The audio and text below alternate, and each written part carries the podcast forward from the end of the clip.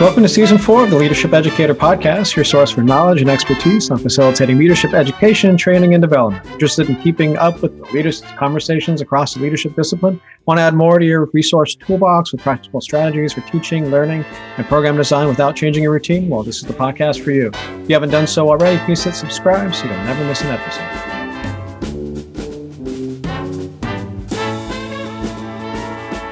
Hello, and welcome to the Leadership Educator Podcast. I'm Lauren Bullock, Assistant Professor of Instruction at Temple University.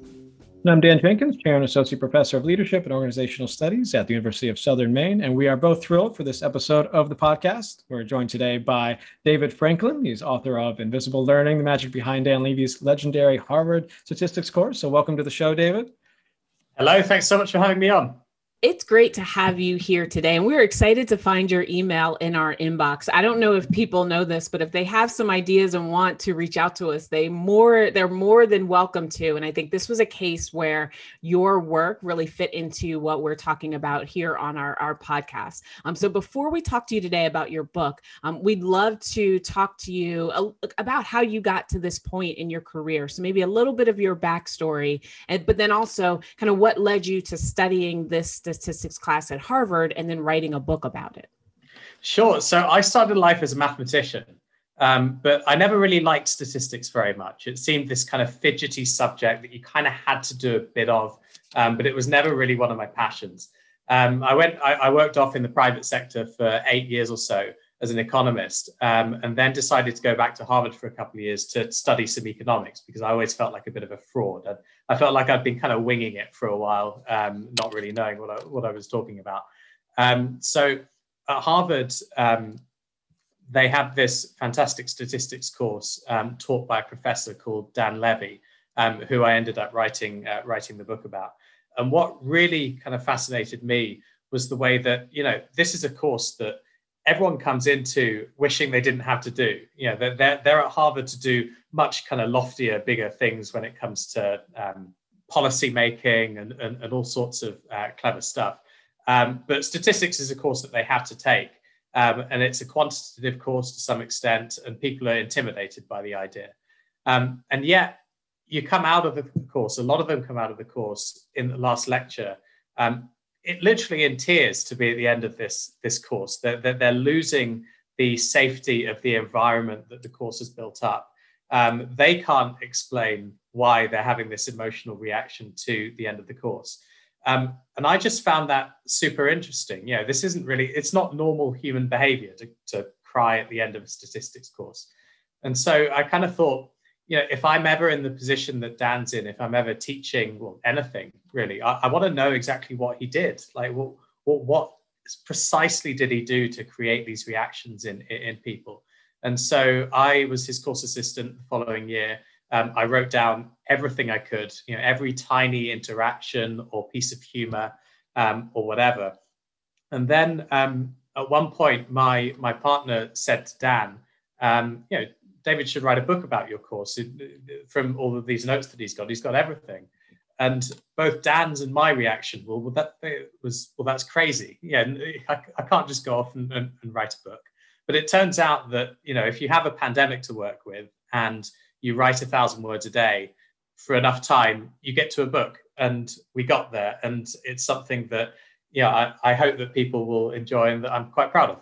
I love that. Yeah, and and one of the things that was just a pleasant surprise after reading the book was the this integration that that you made between the way that uh, Dan teaches this class and some of the other types of pedagogy that are also going on at Harvard, and and and one of the ones that certainly I want to highlight is Ron Heifetz's class and the way that he uses the case in point method. And many of our listeners are definitely aware of, of Ron's work and leadership without easy answers and adaptive leadership, among others. And he's been a keynote uh, speaker and presenter at our International Leadership Association conferences, among among other things. And so, what does a stats class have to do with leadership education? I think that's that's you know that I think our listeners might be might, might be wondering that. Yeah, maybe I'll just open it up like that. Like, what? How would you respond to that if if you know doc, you know to, to Lauren and I? I mean, what what does the statistics class have to do with with teaching leadership? and, and, where did you see where did you see those those commonalities and, and overlaps? it's it's a great question because if you had put it to me that way two years ago, I would have had the exact same reaction. You know, these are two different fields. One's quantity, one one's not. Um, but as I kind of went through this journey, trying to understand what it was that he was doing, the parallels between the two seem to get kind of greater and greater every day.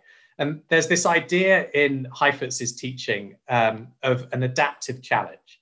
So any task that you might ever have to do can be split up into being either a technical challenge or an adaptive challenge. And technical challenges are the ones that you know you, you can plan for. It might be difficult, but you've done it before. You can write a list of things that you're going to have to do to get through it. And if something goes wrong, you're going to kind of know why it went wrong. You're going to be able to log everything and you're going to be able to see your progress throughout that task. Adaptive challenges are more like uh, say, for example, you, you've had to go through a really difficult breakup. Now, you've got no idea how long it's going to take you to, to get over that. Um, it might take you uh, weeks, it might take you months, it might take you years. And throughout the process, you're going to have very little visibility on, on where you are in, in, in that process. Um, so, that kind of sense of progress being invisible um, of it being something that you may need to be held through is something that's very common in the Heifetz teaching. And he talks a lot about leadership being the kind of holding of people through an adaptive challenge. Um, so, what did it have to do with Dan's class? Well, the central contention of the book is that learning is an adaptive challenge, learning itself. And when we think about how we learn, it is in that sense that progress is often invisible, right? We don't. Um, uh, it, it kind of illuminates itself, you know, some, sometimes slowly, sometimes in this kind of aha moment. Sometimes we get to the end of the class and we feel like, you know, we, we kind of learned something, but we weren't sure when it happened. We were able to use sort of new concepts with dexterity, but we're, we're not sure when, you know, when that happened. And so it has all the hallmarks of being more adaptive than technical as a challenge. And once you take that as a premise, you can start to apply Heifetz's framework and you can start to think about well, what's the holding environment in this challenge? What is the learning environment? How do bonds form between the members of the classroom? And that's essentially what we try to do uh, in the book you illustrated so well in in the book about how the this learning environment and this holding environment is is created because of the way that, that Dan facilitates the class. Um, in the book that, that I wrote with with Kathy Guthrie, who we've had on the on the show this season, uh, the role of leadership educators transforming learning, we actually talk about this idea of this unseen architecture, which what which when I got the email from you and I saw the book was called Invisible Learning, I thought this I, like we're we're in the same wavelength, like we're thinking about this stuff the same way, and how effective instructors we can really be instrumental in creating like supportive and challenging environments. But this unseen architecture is really, or unseen or invisible learning is really it's co-created by the instructor and the and the participants in the classroom. And so there's this kind of like culture of support and challenge, which you talk about as kind of being like authority, but also a coach. They're also like, you know, really kind of um, instigating and, and really trying to like like drum things up and, and agitating um, a little bit the learners. And so you have this back and forth, these two elements that foster learning being both support and challenge. And so making participants or learners feel safe in this encouraging environment, it's like challenge each other, learn from mistakes, think critically, ask difficult questions. Like I, I just love how it seems that Dan was a master at creating a, a community and setting community standards in order to do that sometimes subliminally sometimes i guess more explicitly and i just uh, yeah, I'm curious what what you might have to say in, in response to that. Like, how, how did you kind of see that evolve and and and develop as a as a teaching strategy? Well, well we're definitely on the same wavelength with the uh, with with the architecture question. When we talk a lot in the book about these kind of invisible bonds, and again, it's one of those things that you know at the start of the journey of the book, it was it was very intangible, right? It, it, it's clear that the idea of a learning environment means something because everyone talks about it. They say, oh, I love the learning environment that Dan creates. But it's much harder to tie that down to exactly what they mean by that and exactly what the learning environment is. So we talk about it as these kind of invisible bonds. So you have vertical bonds between Dan and the students. You also crucially have these horizontal bonds between the students themselves. And there's a great phrase that I love from the kind of Heifetz um, leadership classes that gets repeated a lot, which is that people only take responsibility for what they helped to create. And I think it's such a crucial thing about teaching leadership, but also teaching anything else. That what you know what Dan does is to, as you put it, to create the community within the students. But he also makes it clear to the students that they're not just there to learn from him; they're lear- they're they're there to learn from each other and to teach each other. So you get this incredible environment in which, in a sense, all of the students are on the teaching team. They come into class knowing that they will be expected to teach their colleagues something. Yeah, the work's not only on Dan, it's on them as well. And the, there's quite a profound effect of that because it means that when you look at the purpose of the class, which clearly from Dan's point of view, this is to maximize the learning of his students, that purpose is shared by everyone in the class. And when that happens, you start to think of them as a team and you start to look at the, the literature on yeah, on leadership of teams and what and, and, what people in positions of authority in teams can do to support those teams, and to, in this case, to support learning. And that just leads you down this really kind of fascinating um, strand that, that, that I think was was a, ended up being a central part of the book. I loved that quote. That was actually one that that I that I highlighted and pulled out as and annotated as I was reading through this idea that, as you said, Heifetz says people only take responsibility for what they helped create. Um, and I I started to see that come to life. And I think I've shared this on on the uh, on the podcast before of, of just learning activity I experienced as an undergraduate where we were uh, I was part of a student political party. We were running for like student government, and we played a four corners exercise where we were asked to come up with ideas about things we want to change on campus, you know, at, at the university. And we made lists and then um, they brought us back together after we were, they brought, you know, the four corners of people, maybe there were 75, 80 folks, they brought us all back together. And we started to make a platform based on all of these ideas that political platform for student government based on all the ideas that we had about how we wanted to change campus, you know, with more parking for students, cheaper textbooks, better food in the mess hall, whatever, you know, types of things. But that wasn't the point. The point was that we helped create this platform. And so we were, we felt that we were running for the student political party based on all these issues. And I don't say we felt like we were. I mean, that was what the idea was. And so I've used that activity in my undergraduate uh, intro to leadership classes almost every semester because what I'll say is I'll be like, hey, like David's running for student body president, but this is his platform. How, do you, how many are you going to vote for David? And like almost everyone's hand in the class goes up. I'm like, well, why are you going to vote for David? They're like, well, we were part of the process. We helped create this platform. And so I love that because it it just your point and and Heifetz's point is it's an inclusive environment, it's a safe environment, it's a trusted environment, and and it it's so interesting that you were able to observe somebody doing that in a statistics class because that's it's something that we think, you know, we're well, we might be biased, and I know you talk about bias too, but we're biased. That, hey, leadership educators, like we're like, hey, we're we do a pretty good job of this stuff um, because we're trying to not only teach inclusivity, but we're trying to model it as well. And I think it, you know, it brings to bear the importance of leadership education, right? Because it's it's not just people that are going to be in positions of formal authority um, for which this is helpful. It's if you believe the, the, kind of premise of the book that learning is an adaptive challenge, um, then anyone who is learning something or is teaching something or um, is is in is in any kind of learning process at all, which is almost everyone. You know, these concepts are super important, and um, I, hopefully the book can act as a bridge between um, some of these Heifetz ideas and other stuff, kind of uh, uh in the in the world at large.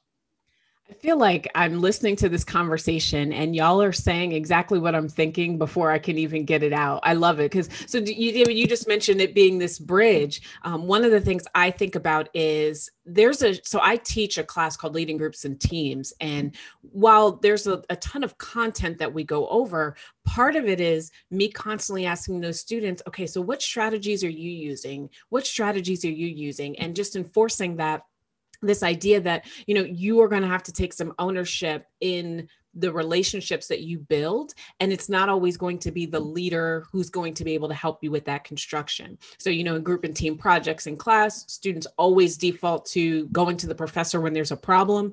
And so while i do want them to come to me and ask those questions i also you know my first question is always like well what have you tried and what do you think? And then what did we talk about in conflict when we talked about this, you know, and it, it just seems like it's two separate things. Like I'm learning these things about groups and teams However, I'm having a problem with my group and team, and I don't know where to go for information. And so I love that you say that this is kind of bridge building because I, I, think that this has existed, but it's only really existed if you've taken a leadership course. And now it sounds like some of the things that we know about leadership in general are now starting to bleed out into these other spaces. I, I love that. Um, I think I think there's a really fascinating parallel between um, what you said there and kind of what Dan does as well. Because what you described is is a very classic kind of leadership technique, right? You in a position of authority and your students coming to you and saying, "Hey, we don't know the answer. Like, come and help me. Like, come and provide some support." And so they have like expectations of you, which is a which is a constraint on your authority because you may feel you know bad at having to disappoint those expectations. It, they, they may kind of look at you and think god this this person's supposed to be in a position of authority and they're not helping me. Um, and yet if you want to maximize their learning you need to kind of as Heifetz would say you're kind of exercising leadership in disappointing those expectations. And it's something that dan does a lot to um, to, to never to validate the first response that a student has always to kind of wait let there kind of create some conflict among, among the students, that tension with the material. Um, and it's something that I hadn't realized existed outside of leadership classrooms until I kind of sat down and took a long time and, and thought, you know what Dan's doing? It's exactly the same or very similar to the stuff that we learn in the Heifetz class. Yeah, I, it, I, it's it's it's love great to hear but it i struggle with that a little bit because i am definitely an affirming person but I, I use that scaffolding. Okay let's build on that. Yep let's build on that. Let's continue. So it's going to be interesting to to test some of these these things out. Um, i also think too um, first i loved math and hated statistics as well so i'm glad that there are other people because it's it's it, it it i struggled with that as well. I'm glad you're in that boat with me. Um, i also think i don't know that we those that aren't thinking about faculty as leaders i don't know that they have the same approach. So i had a colleague who she whenever groups came to her she said nope figure it out yourself. And we had this conversation one day and i said you know while i appreciate you putting the responsibility on them i wonder if you are they see you as a leader in this space and this is what you're teaching them about leadership that i can't go to someone in an authoritative position and ask for help because they're not going to help me. And she was like you know i i never thought about it like that. I want them to be responsible and accountable. And so i knew it because i i read about leadership and teach leadership but i also my research background is faculty student interaction and looking at the relationships that we're having with faculty. And i'm like think about the relationship like think about the dynamic and what they're going to take away. Um, we know college is a space for transitioning from like the home to professional life. And so these are the things that you're teaching them. And it seems like this is now kind of spilling outside of just that leadership space. So I have more comments than questions at this point because I think it's just so interesting that you were able to put all of this together. So, but you raised you raised some really interesting kind of points there. That like I think one of them that was coming through was this idea of psychological safety, and I, am sure a lot of the listeners will be familiar with Project Aristotle, this Google project where they started out to say like we're gonna we're gonna figure out we're gonna do a ton of regressions, we're gonna work out what the perfect team has, you know, what attributes, and they all came into it like being super confident that it was going to be about the makeup of the team. You know, you need a diverse team, you need kind of a PhD, a practical person, you know, some scholars or, or, or whatever. And what they found was that psychological safety, the, the lack of fear of making a mistake, was by far the most important thing when it came to the, the success of a team. And so, you know, that was something that you were kind of talking about with your colleague when it, because she was putting so much of the work back on uh, on the students, there was potentially a risk that the psychological safety could be could, could be in danger. You know, students need to feel that they can come come to you for for, for with questions and things. Um, we, we talk about in the book a little bit about what we call the learning zone as well, which I, I think is another Heifetz uh, concept, where um, you have these kind of three zones. You have the comfort zone, the learning zone, and the danger zone and it's a really tight balance for teachers and professors to try to uh, to try to walk and, and leaders as well um, to try to create as create enough heat and tension and conflict to get people out of their comfort zone, but not so much that they enter the, the danger zone. And so, although it was something that we talked about that you know you need to be giving work back to um, the, the students in this context, that there's also a danger that if you do that too much, they're going to switch off because they're, they're going to go up to that danger zone and find it very difficult. Um, and yeah, oh, finally, that thing that you mentioned about um, loving math and, and hating statistics, it shows as well the power that the figure of authority has to frame the issue. Because one of the reasons that I disliked statistics first time around when I was at university was it was taught as this kind of dry branch of math. And stats isn't about math really at all. I mean, you know, you can do some math with it if, if you really, really want to. It's kind of boring. But like the really fun bit about stats is, is in teaching you to evaluate truth in the world. And you know, that's quite a messy business and it's more subjective than it is objective. And it, you know, there's a lot of biases and uncertainties and all sorts of things that make that difficult. But that for me was the really interesting challenge, not like proving the central limit theorem or something. Um, so I thought, yeah, the, that really kind of resonated with with me and, and my experience of, of the class. Well, even and I'll before Dan, I know has some questions. Even I love that you shared that because that's one of the best teaching approaches. Is really that so so in general faculty have approached teaching with be, like this is a required course so you should know kind of why you need it and there's so much literature out there and more people are starting to adopt this premise of you really need to explain the purpose of your class or what students should be grappling with and like with my leading groups and teams class the question is you know what strategies do you use to work well and get along with people in groups and teams and professional spaces. And that's we come back to that question regularly with everything we talk about. And so you know it it moved from just kind of clicking through powerpoints and you read the text and i regurgitate it back to to really good discussions about that like fear they have and where they've done well. Um, I also too dedicate like a whole session to psychological safety where there's a great TED talk that we watch and we break down what that really means. And I think students are excited but also nervous because they're like well do does my boss know about psychological safety and i'm like i don't know if if they're like me and almost 40 i don't know that they took a leadership class until they were in their 30s so i don't know so that then becomes your strategy to figure out how do I then coach my boss into creating psych safety if they don't know that this is exist exists in what we mean. So yeah, absolutely. And it's I think with psychological safety as well, that there's a kind of when people first come across the concept, it can kind of sound like it's just being nice, kind of you know coming in and being nice to your students. But in in some it's in some ways the two are kind of diametrically opposed in that too much niceness can sometimes be an indicator of low psychological safety. It's kind of like when you meet someone for the first time and everyone's being kind of very polite and you know you, you want to make a good first impression, but you're fearful that you know you say the wrong thing, you might kind of it might damage your relationship with that person. Whereas you know it's often the, the sign that a relationship has got to that next stage, you know, psychological safety has developed when someone says something a bit more cheeky, you know, slightly kind of off the beaten track.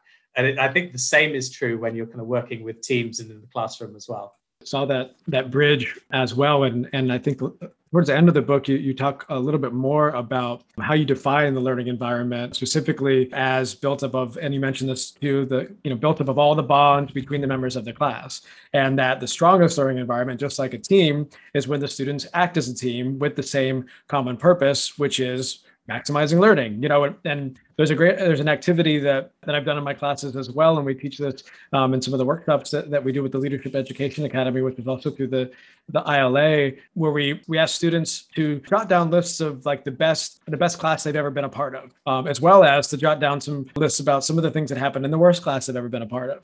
And what did the teacher do, and what did the instructor do, or what did the teacher do? And it's just really interesting to watch these this dynamic show up. And it's a lot of reciprocal types of things, like the teachers disengage engaging, then students are sleeping. On the other hand, if the, if the instructor is using lots of humor and engaging and developing relationships and shows care, the students are doing the same thing, not only with the instructor, but with each other. And so th- that, that gets to this point of if you boost this psychological safety by modeling and and creating ground rules and and doing some norming and going through the stages of like Tuckman's you know uh, team development, you're actually going to end up with this high team performance, which is the high performance of the students uh, with the in the class in, in a team with the instructor. And so I, I love too that you use this the terminology of the same common purpose because we talk about that a lot, no, not only in leadership, but also in the study of followership, which is you have this relationship of, okay, you've got leaders, you've got followers, you have these shared values, and it's all, they're all trying to work towards this common purpose, which is, as you say, max, maximizing learning. And it's just,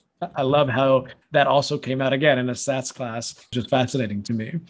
I think that's really, really well put, and I think know that that purpose is central to the idea of team learning. I think one of the kind of interesting things that comes out, which isn't immediately obvious, is that team learning and inclusive learning are, are not completely the same thing. So to be in a team learning environment, it has to be inclusive. You you cannot have people that are not um, involved in the classroom activity and still be an effective team.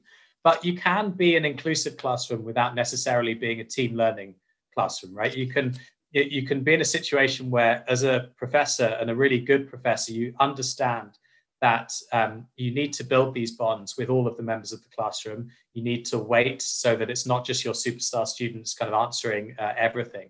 Um, and what happens is that you strengthen all of the vertical bonds kind of in an inclusive way within the classroom, which is which is great, and that's always a kind of positive thing.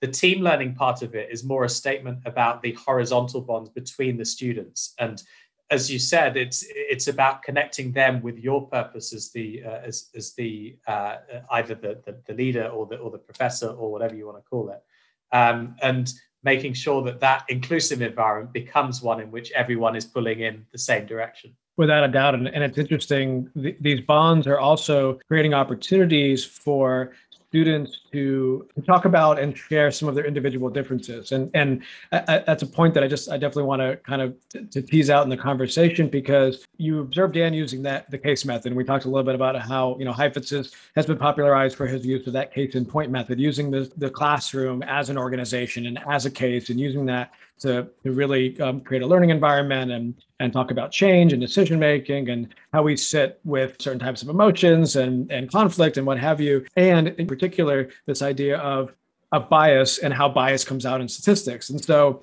when we use and I guess and utilize and leverage students' individual differences or bias, if you will, that can be used to co-construct knowledge and create this reciprocal environment. And I guess ideally, as you said, create an inclusive learning environment. Can, can maybe share maybe an example where you, where you saw that case method come to life? Maybe that's in the book, or maybe that's not in the book, but where you saw this idea of of of Dan just like absolutely utilizing students' experiences as a vehicle for co-constructing knowledge, and then the outcome or the or, or the output is this this inclusive learning environment.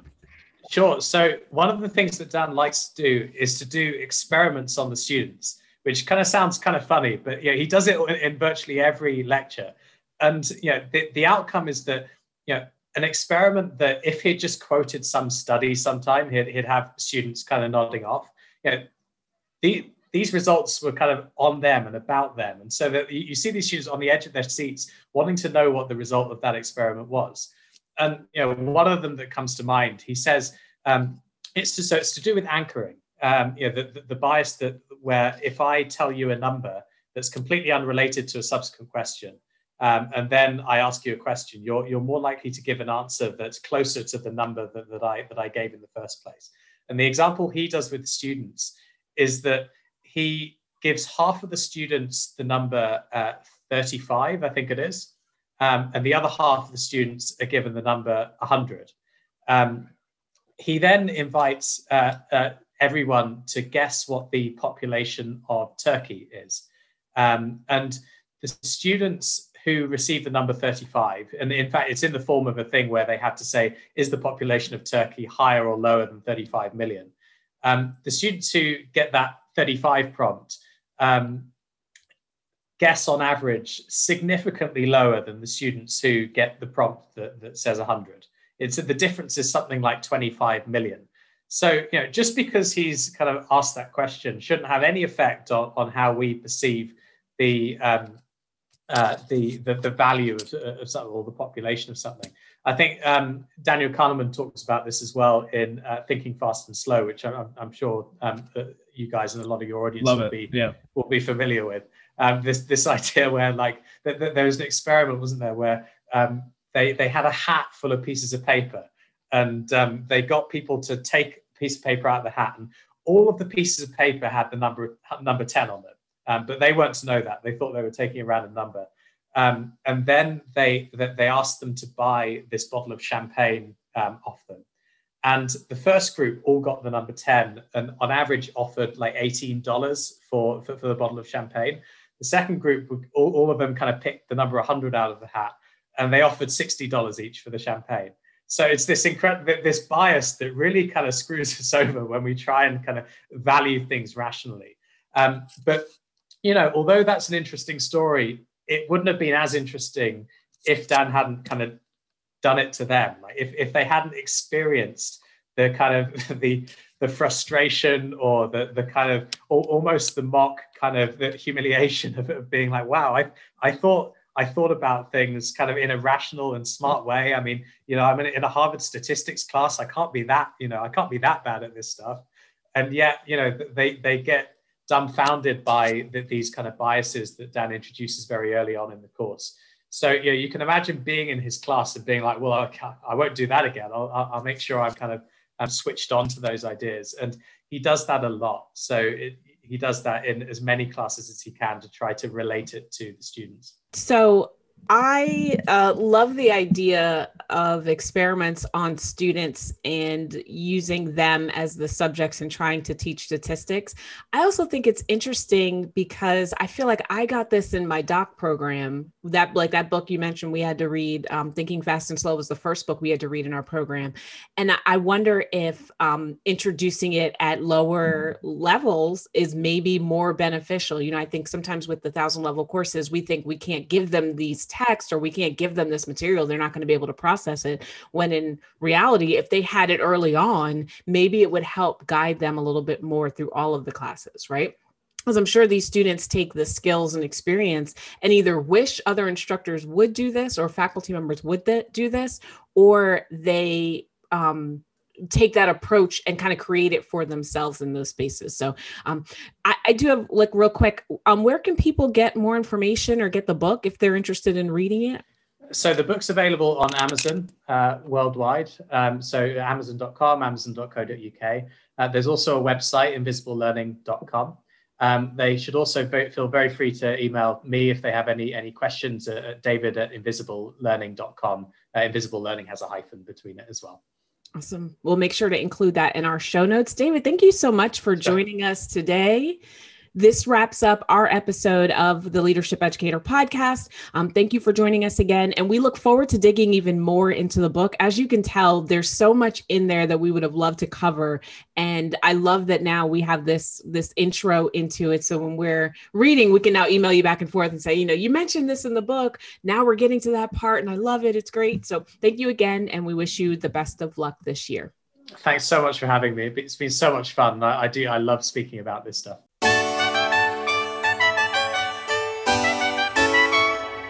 We would love for you to follow us on Twitter. I'm at Doctor, that's DR underscore leadership. And uh, Lauren is at MRSLAURJB. That's Mrs. Laura JB. Um, and you can find the episodes wherever podcasts are available. And we also encourage you to subscribe and rate us five stars, as the more you rate us, the easier it is for others to find us. We'd also like to thank the James M. Cox Jr. Institute for Journalism, Innovation, Management, and Leadership within the Grady College of Journalism and Mass Communication at the University of Georgia. The support was facilitated by Dr. Keith Herndon, William S. Morris Chair in New Strategy and Management. And our wonderful theme music was composed, performed, and mixed by Dr. Matthew White, trumpeter, composer, and educator. And he's currently an associate professor of trumpet, coordinator of jazz and commercial music, and director of ensembles at Coastal Carolina University. You can check him out at www.mattwhitejazz.com. Matt, thanks so much for sharing your musical genius with our audience. And finally, thank you to the Association of Leadership Educators. Check out what ALE has to offer at leadershipeducators.org. We hope you'll listen to our next episode wherever you get your podcast.